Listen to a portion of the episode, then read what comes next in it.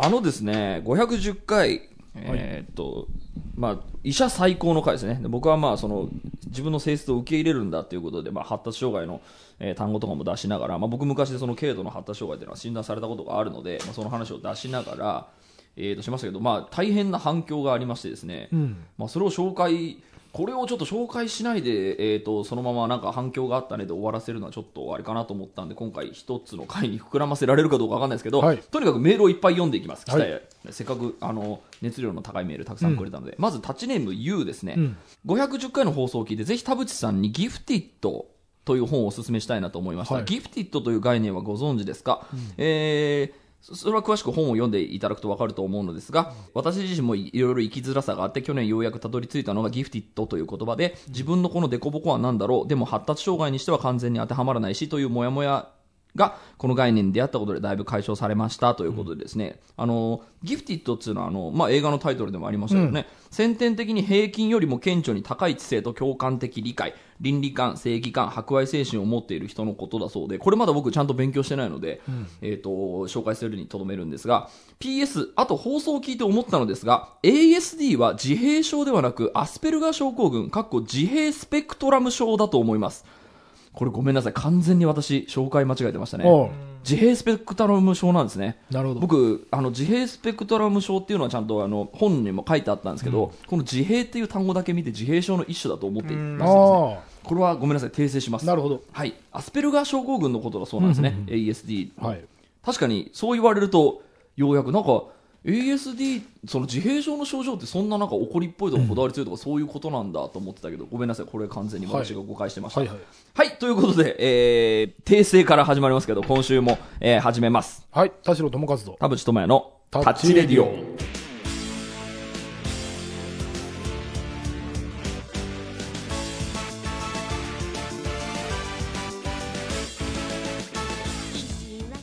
改めましてこんにちは田代智和です。改めましてこんにちは田淵智也です。この番組は作曲家田代智和とミュージシャン田淵智也がお送りする閉塞感ダハレディオでございます、えータッチネーム小梅ですね。どんどん感想届いています、はい。えー中学の頃精神科に通っていました。ほぼ寝ずに学校に行く生活を繰り返した結果片頭痛と過眠症になら悩ませる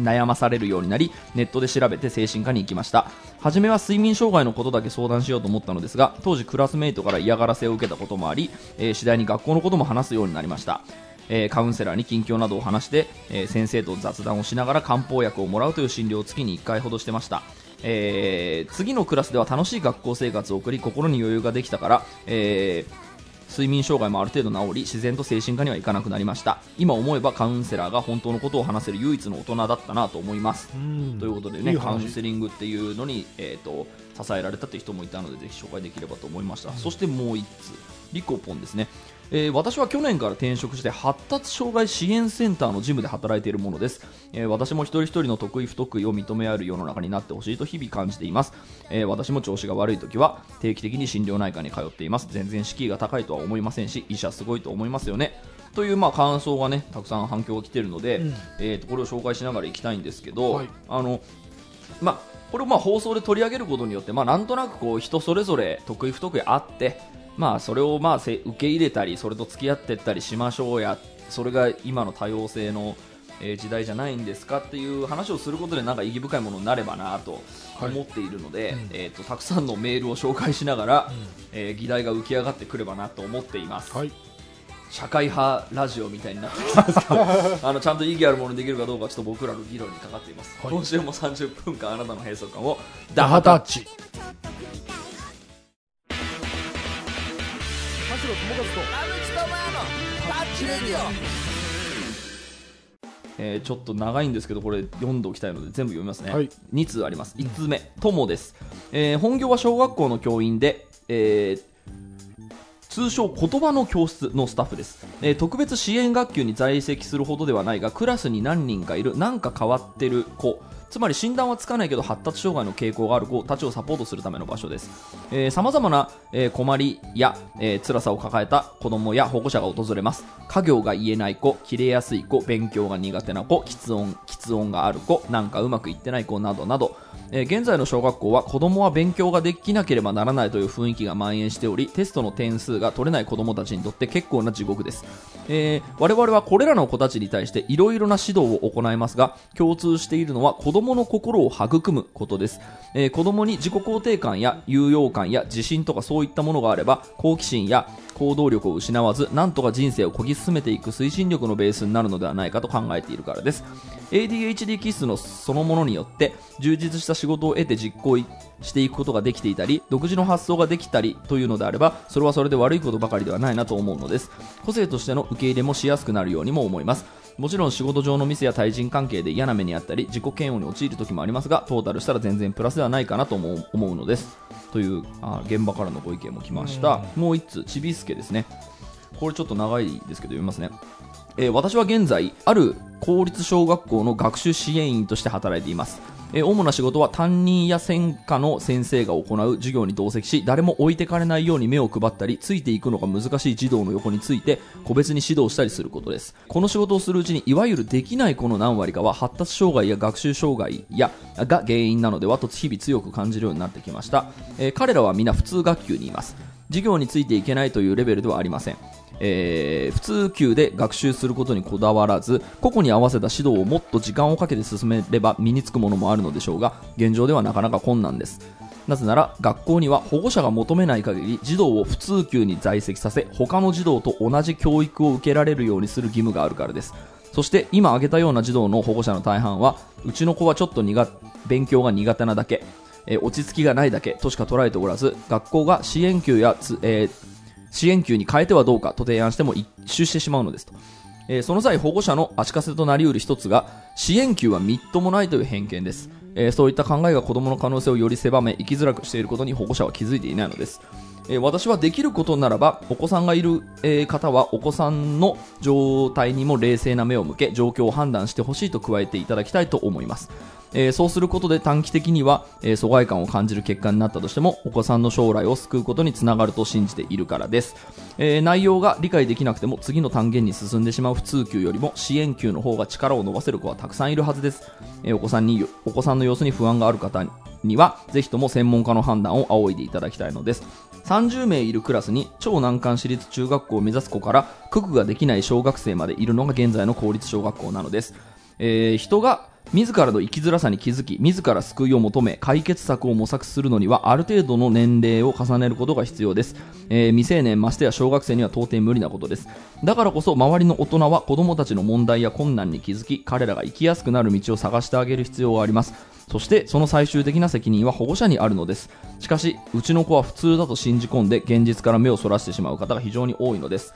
えー心療内科や発達障害などについて語られる際そこに自力ではたどり着けない多くの子供たちがいることにもご留意いただきたいと思いこのようなメールを送りました。えー将来お三方にお子様が生まれた際にお子様の発達について疑問を持たれるようなことがあればお医者様を含む専門家を訪ねることを選択肢に入れたり、えー保護者の方にそのようなアドバイスを、えーしていしたりしていただければと思います。というメールが現場の方から来ましたね。多分だからそのまあ僕が、えーまあ、これを受け入れるのだっていう、えーなんだろうそれと自分で付き合っていくみたいな、えー話をしたことに対して、まあ、子供にもそういう人たちがたくさんいるのだと、はい。でそれを気づいてあげるのは保護者の役目であってっていうのを、えーぜひ現場の声として聞いてくれということでメールをいただきましたが、というねすごい反響があったのよ。すごいね。社会派ラジオみたいな、やっぱいろいろ皆さん思うことがあるんだよね、うん。で、まあ、1通目のメールにあった心をは育むサポートみたいなのって、まあえー、と教育現場に関してもそうだと思いますし、あのー社会人とか僕らの近い業界でも、まあ、あった方がいい。一緒に仕事する人に対して、えー、とその人たちの最適な生き方を、えーサポートしてあげるような体制、っていうのは確かにないなと思っていて、うん。まあ、このような生き方をしましょうみたいな、うん。まあ、例えばですけど、なんですかね、その締め切りを守りましょうみたいな時にね、はい。締め切りが守れない病気の人だった場合、じはい。ゃあどうやったら何人かいますけど。はい。で、その時にね、目的はいい音楽を発売日に出すっていうことだったら、じゃあどうやってサポートしてあげたらこの人の才能はより発揮できるんですかっていうのを、えー、とサポートするような体制っていうのは、はい。もちろん、えー環境の方が整えてあげられるのであればそれに越したことはない。だって目的はいい音楽を作るっていうことなのだからそ,、の締め切りを守るっていうことが必ずしも、えーなんだろう音楽にうん。必須なわけじゃない。もちろんうん。守れ,、守れに越したことはないんだよ、っていうそのサポート体制がやっぱり整ってないっていうのは、やっぱりその、ね、そのメールにもあったようにその教育体系とか、うん。あのまあ、最近たびたび話している同調圧力でありますとか、うん。共同体意識のなんか弊害なのかなとは思っていて。これだから子供だけじゃなくているじゃない？大人の発達障害みたいな、まあ、うん。僕とかも完全にそのタイプだと思いますけど、全然いいくらでもいるっていうか、まあ、そう。大体、その、いや、こういう言い方ちょっと暴論に聞こえるかもしれないけど、俺はあんまりそのパーフェクトな人はいないと思ってるから、みなどうんでしょう？僕たちの何かしらあるからね。い僕や、たちの仕事でいます？だってもうそれは言えないけども、多いよね。多い。俺の体感では7割ぐらいなんかね。多いよある。で俺ね、それね、最近気づいたんだけど、ん。遅いかもしれないけど、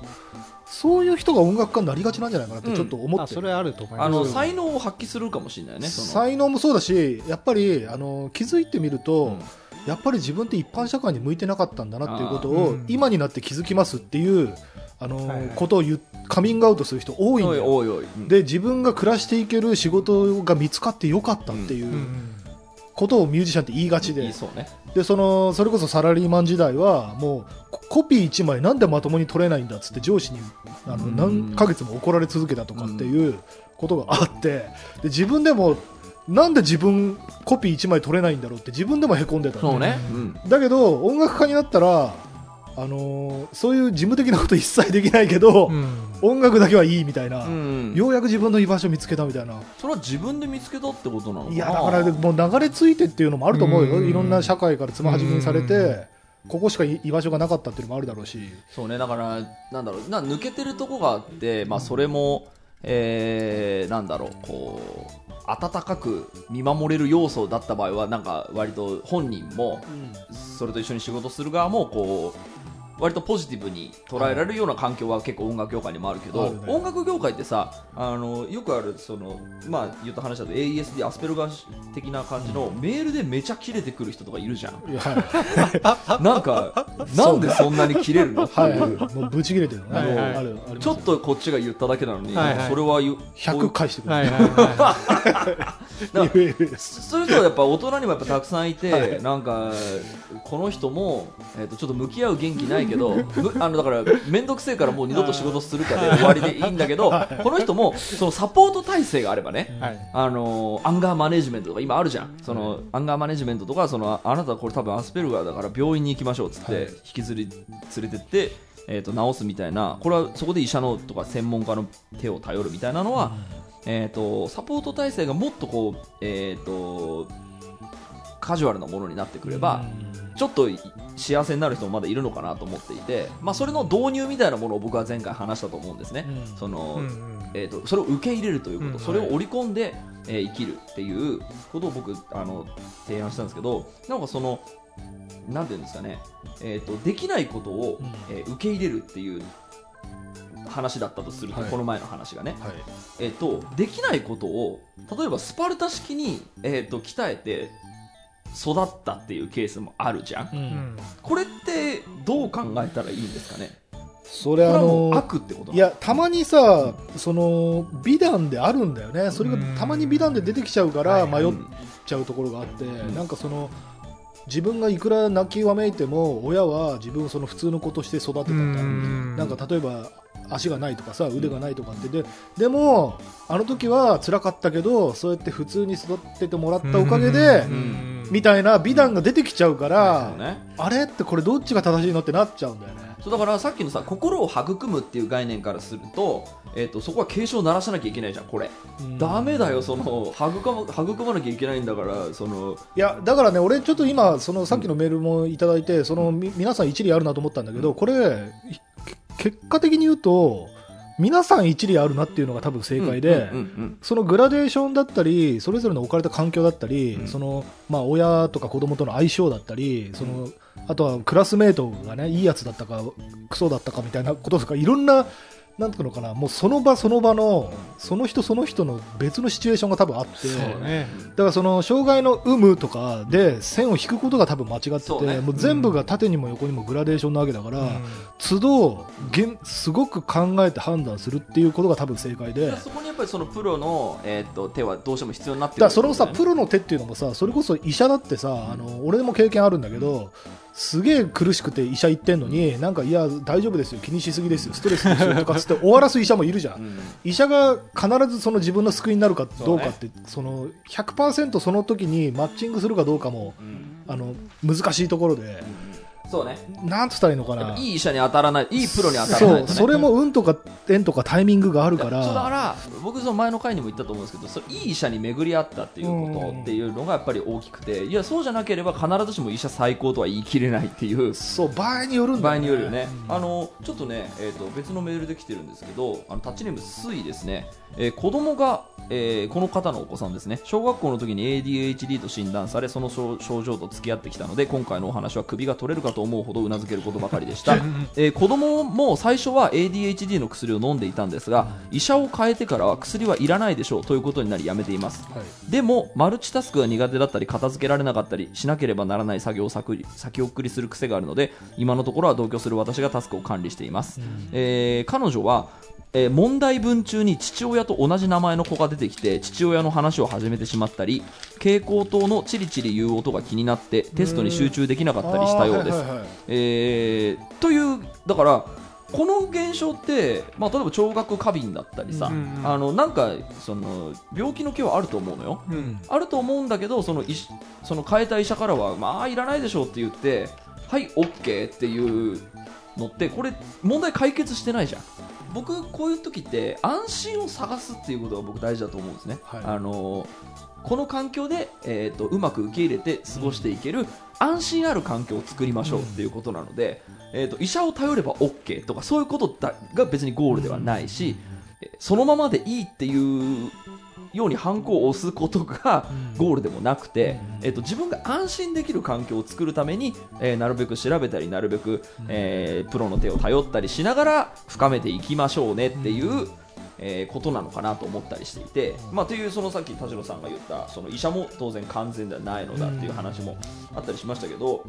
まあ、前回から言ってるその自分の性質とどう付き合うっていう時に、まあ、僕その時言ったのは受け入れるってことを言ったと思うんですね。はい。えーで僕の受け入れるってどういうことかなって言語化してみたんですけどあの弱点できないことを認めて、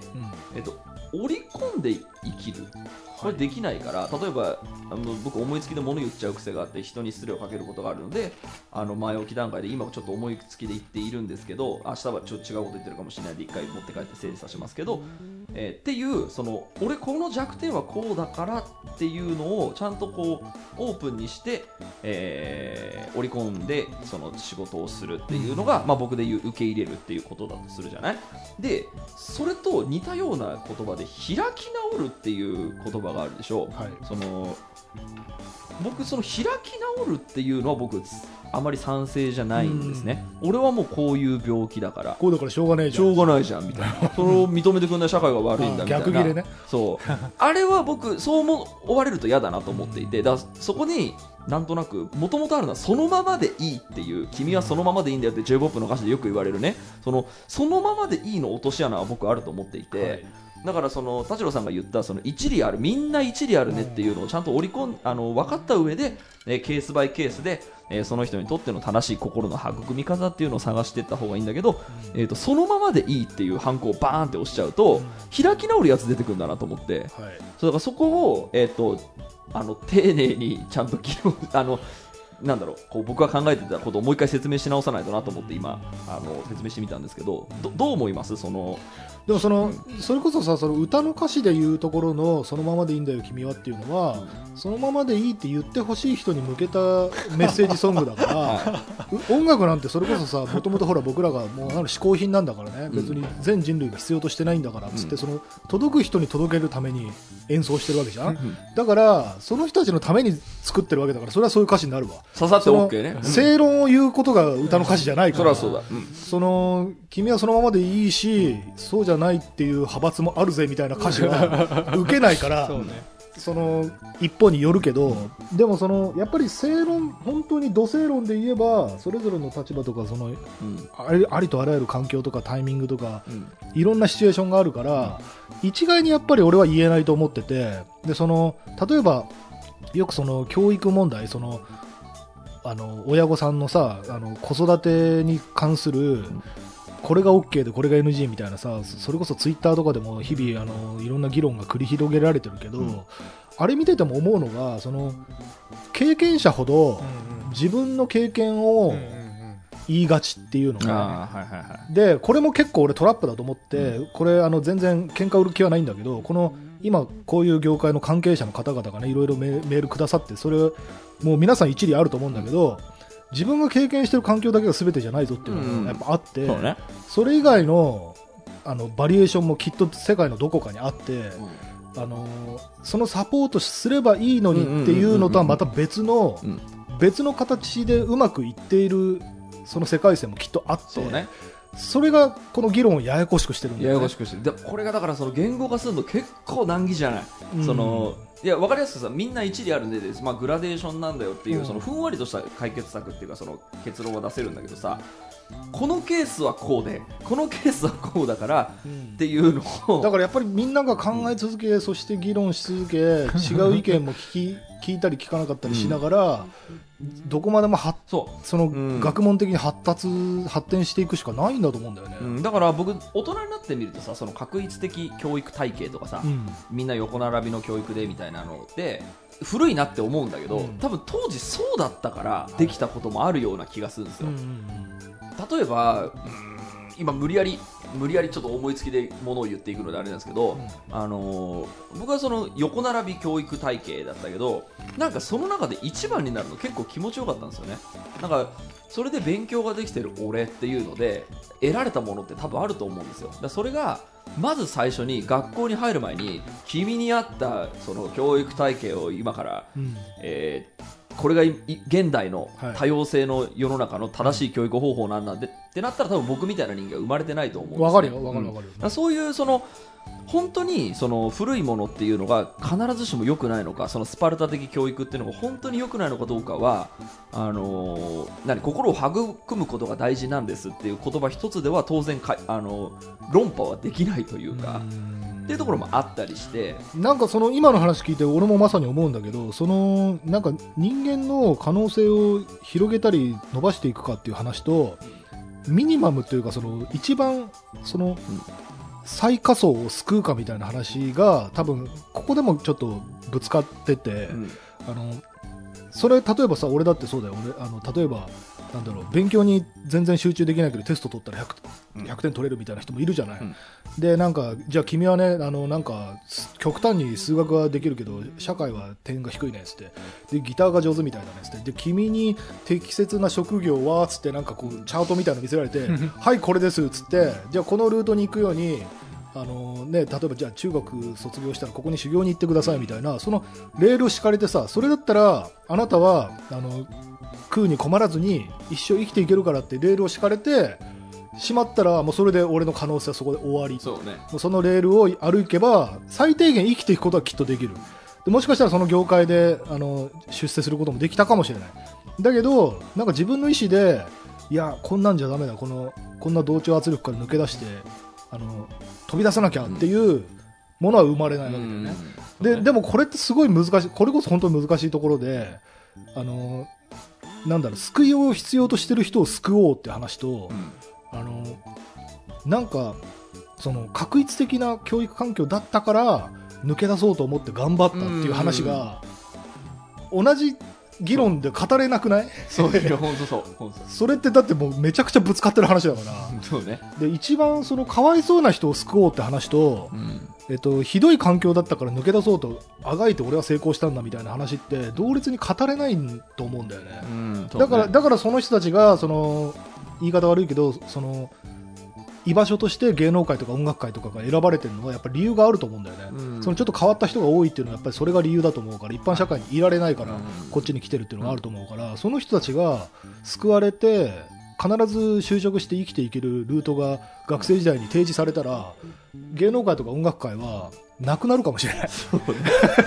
だそれちょっとね話変わるけど、はい。今できない子が、えー、と同じ学級にいることによって生まれるものって孤独だと思うんですね。置いてかれる、えー孤独、はい。その、えー貼られるレッテルとか、はい。えーいじめられるとかっていうのがあると思うんですけど、まあ、それって良くないことじゃない、うん。で、えー、と心を育むその人に合ったその教育体験にするのだっていうので得られることって、えー社会性だったり人とのつながりの大切さみたいなことだったりすると思うんですね。でやっぱり僕はやっぱりその人とつながるっていうことはやっぱり人間を豊かにすると思っている派なので、えー、とそういう意味では、えー、とちゃんと、えー少しでも頼れる味方がいるような人間関係になるように、えー、と社交性は僕持った方がいいと思うんです。ただ、まあえー、と逆に言うとね別に俺は孤独でもいいんだっていう、まあ、人がいるんだったら社交性なんかいらねえって人はもしかしたらいるかもしれないので、まあ、そこに関しては多分意見は合わないんだろうなと思うんですけどこの間、えー、とあの素晴らしき世界っていうね役所広司の映画見て、すごい面白かったんですけど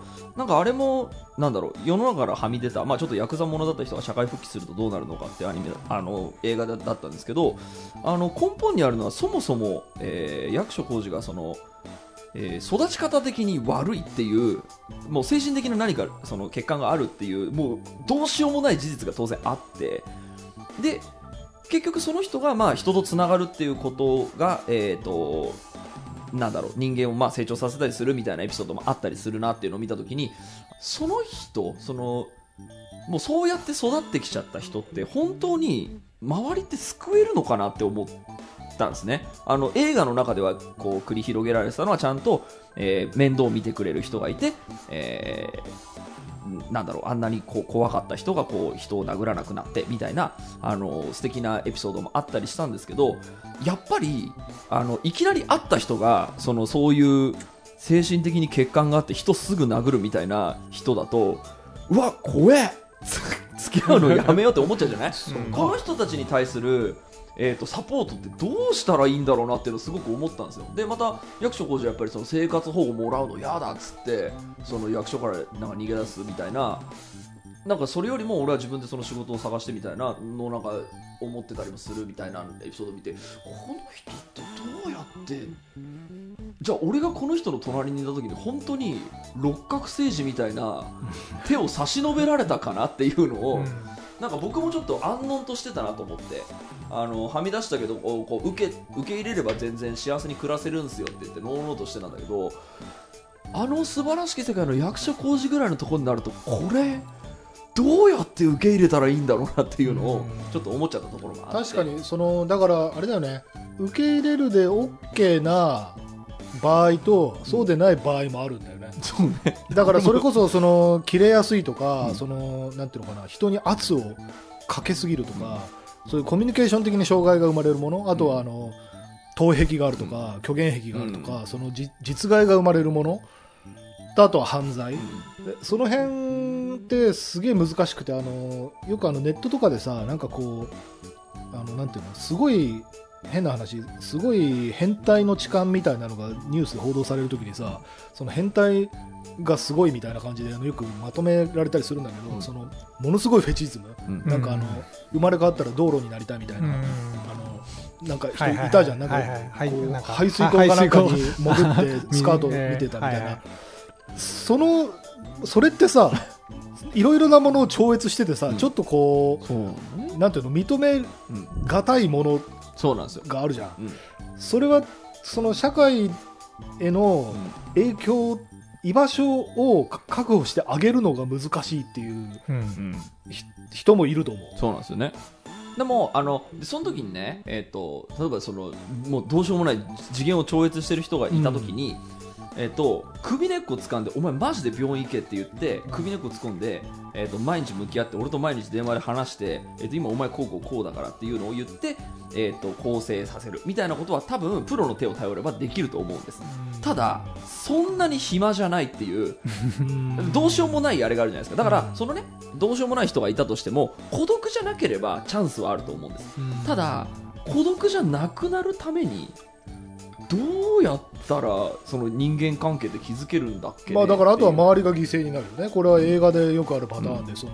あの介護してる人みたいなもんでさ、うん。うんそのどうしようもない、例えばアル中の人をさ、うん。何度警察に逮捕されても、その都度迎えに行そうそうそうそうく海外しいあの伴侶みたいなさ、うん。その悲しみを誰かが背負ってるだけで、うん。あのなんだろうあんまり解決はしてないというか、犠牲者が増えてるだけで、そうね。そうなんですよそれならそんな自業自得のやつが勝手に孤独でいろよっていうにその、ね、心を育むサポート体制を築きましょうって一番最初に言いましたけど、うん。そんなに簡単じゃねえっていうのがこう、うんやっぱどうしても浮き上がってきちゃうんですよね。そうね、だから俺今ちょっとなんかその変態とかそのなんかアル中とかを発達障害で今一緒に語ってるように聞こえたかもしれないけど別にそういうことではなくてその、えー、と社会の中で居場所を見つけるのが難しい人をそのどうやってサポートするかっていう話で言うとそのさっきのちょっと話戻ってあの締め切り運動の話に戻ると、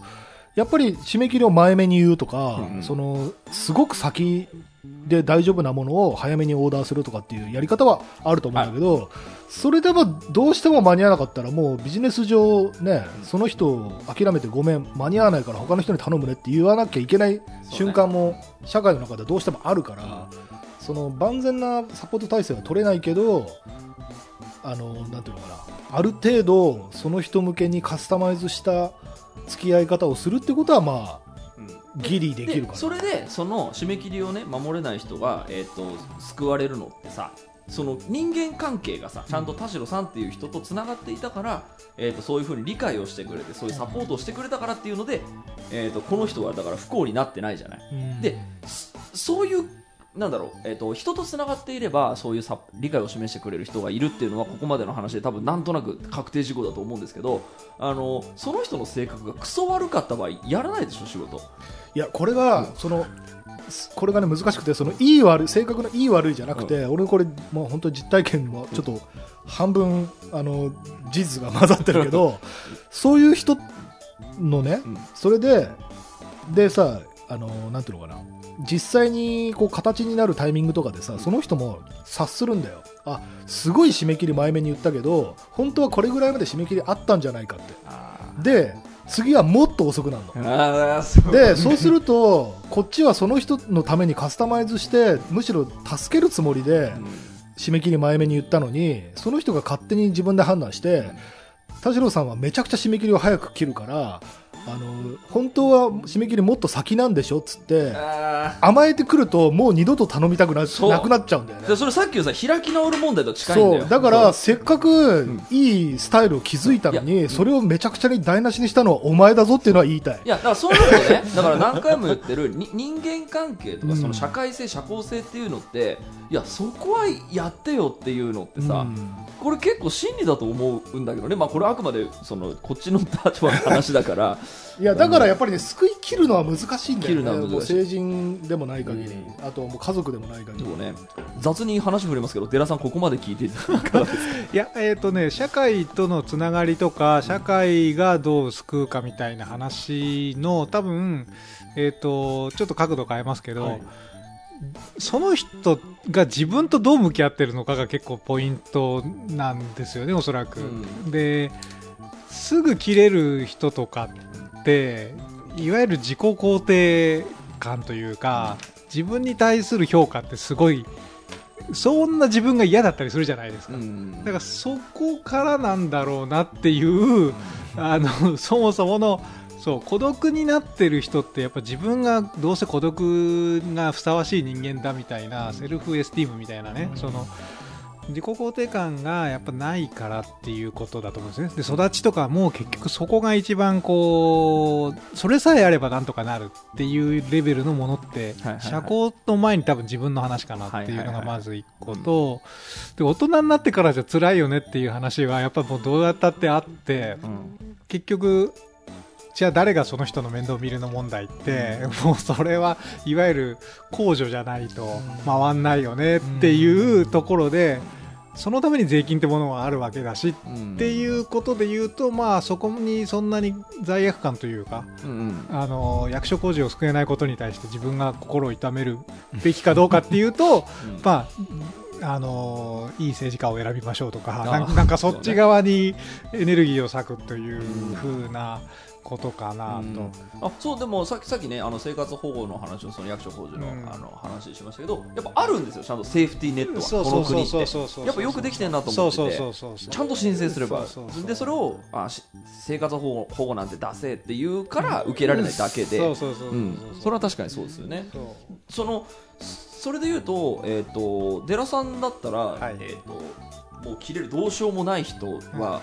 えー、といやそこは何？社交性頑張ってよとかそのなんか自分でその、えー、と自己何、えー、と自分の至ってないところに気づく、周りに助けを求める風になれば、えー、と解決できるんですかね。ごめんなさい。僕今質問何言 い。いやい。やでもなんかあのそれこそあ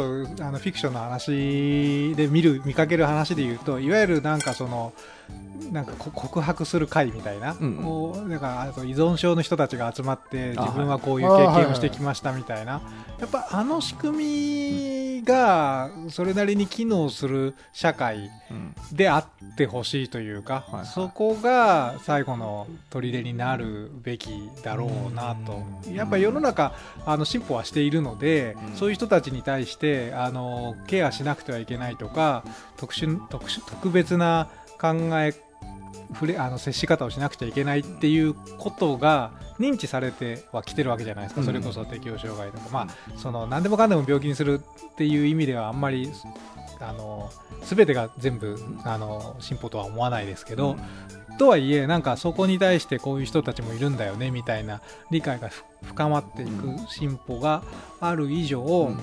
えーっとさっきの、えーっと田代さんが言ってたその自分の経験を当てはめすぎないというか、うん。それって進歩と多分逆に入っちゃうことの方が多くまあ、先入観がねそう強まる多いのでなんかその進歩していることを信頼しつつ、うん。えーあんまり自分の成功体験に、えーよらず結構正常、えー生存バイアスみたいなのあるじゃないですか、こう俺は助かったからみんなそうすべきみたいなのって多分世界の進歩とはあんまりそぐわない時が多いのでという非常にこう達観すると、まあね。社会は良くなっているのだから。そうね、毎日、そう、ファクトフルネスだよ。そうそう世の中は良くな、良くなって。そう。どんどん世の中良くなってどんどんよ。世の中良くなっていくんだから、うん。今その問題に気づけたことが幸せじゃないかみたいな話で このアルコール依存症を家族に持つ人たちの会みたいな。でそういう人たちがどうやったらこういうふうに話を聞いてくれるかっていうのもある程度体系化されている。そうね。そうかそうか。そう。だからこんな人がいて困ってるっていう問題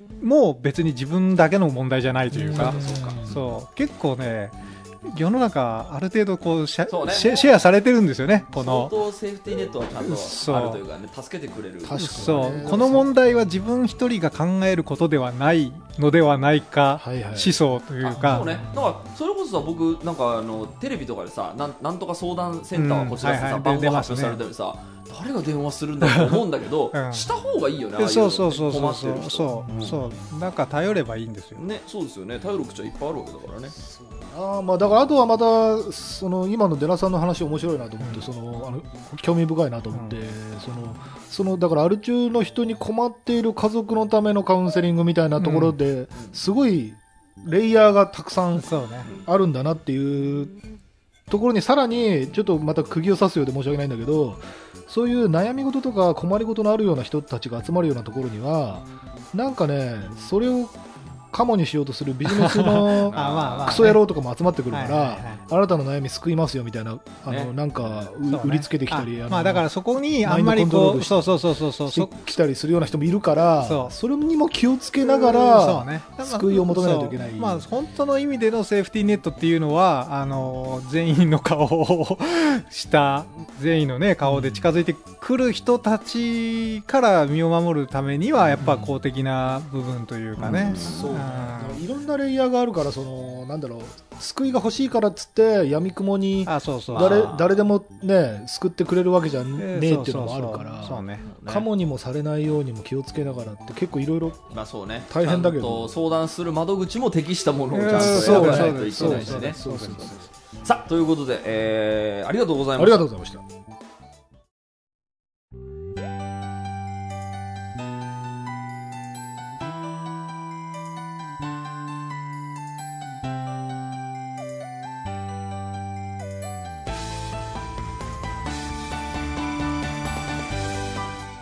はい、エンディングのお時間でございます。今週もありがとうございました。した番組のご意見、ご感想はブログのメールフォームよりお寄せください。タッチ2人に話してもらいたいこと大募集でございます。えー、e メールアドレスはタッチレディオアットマーク Gmail.com、tacchiradio アットマーク Gmail.com でございます。オフィシャルツイッターの方もぜひチェックしてくださいということで、はいまあ、えーまあ、これでもう議論すすればするほど、やはりこう、人それぞれなんですねっていう、その、そうなふわっとした解決になっちゃうけど、うんあの、ちゃんとそれを人それぞれなんだってちゃんと織り込んだ上でじゃあ自分はどうするんじゃいっていうのをそあのちゃんと丁寧に弾き出していくこと、うん。だからあの周りがどうとか世の中がどうとかじゃなくてその自分ってどう考えるんですかみたいな僕今ちょっとマウンドフルネスをちょこちょこやってるので、うん。やっぱ教えられる概念それなんですよね、はい。あの未来の不安とかあの世の中の不安って、うん。それはあなたが考えてるだけですよね。確かに今に集中しましょう。わかりました。っつって。でいい具合にトレーニングされてる。そうなのよ。これ結構ねポジティブに生きるヒントだなと思って。まあまあそうだよね。まあいやわかる。ね変な宗教ハマった人じゃあじゃあだから本当にそれぞれに適したそうね。のあとそれと出会いのタイミングもあるから、うん。やっぱりそうねいろいろ試していくっていうのがまあだから少なくても我々のことは信じた方がいいですよねうん。いかがでしょうか？相談窓口はこちらになる。ね高い壺をねいくらでも売りつそうけますですね。そう高いグそうッズを売りつけ、まあ、もし悩み事があればすぐ立ち入れるようにうん連絡くれれば、うんあのいろんなものを売りつけていきますのでね。はいえーということで、えー引き続き皆さんそれぞれ、えー今に集中して頑張っていきましょうね。ということで、今週はここまでです。はい、お相手は田代智和と田淵智也でした。また来週。